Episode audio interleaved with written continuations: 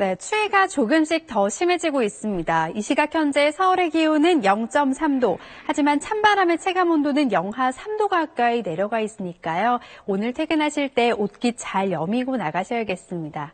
한파주의보는 조금 더 확대됐습니다. 강원도에 이어서 오늘 밤 10시를 기해 일부 충북과 경북 북부 내륙 지역으로도 한파주의보가 내려지겠는데요.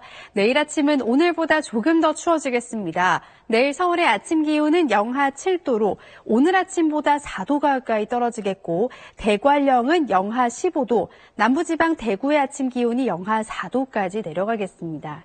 지금 전국 대부분 지만 맑은 모습이지만 일부 내륙 지역으로는 옅은 안개가 껴 있고요. 해안을 중심으로는 바람이 꽤 강하게 불고 있습니다. 내일도 계속해서 맑은 날씨가 이어집니다. 전국의 미세먼지는 보통 수준을 유지하겠습니다. 내일 서울의 아침 기온은 영하 7도, 춘천 영하 10도, 부산 은 영하 1도 안팎으로 오늘보다 3, 4도 정도 낮은 기온으로 출발하겠고요. 한낮 기온도 서울은 0도, 대구는 4도 안팎에 그치겠습니다. 이번 추위는 모레까지 이어지다가 이후로는 점차 평년 수준을 회복하겠고요. 주 후반에는 제주와 남부지방을 중심으로 눈과 비 소식이 들어 있습니다. 날씨였습니다.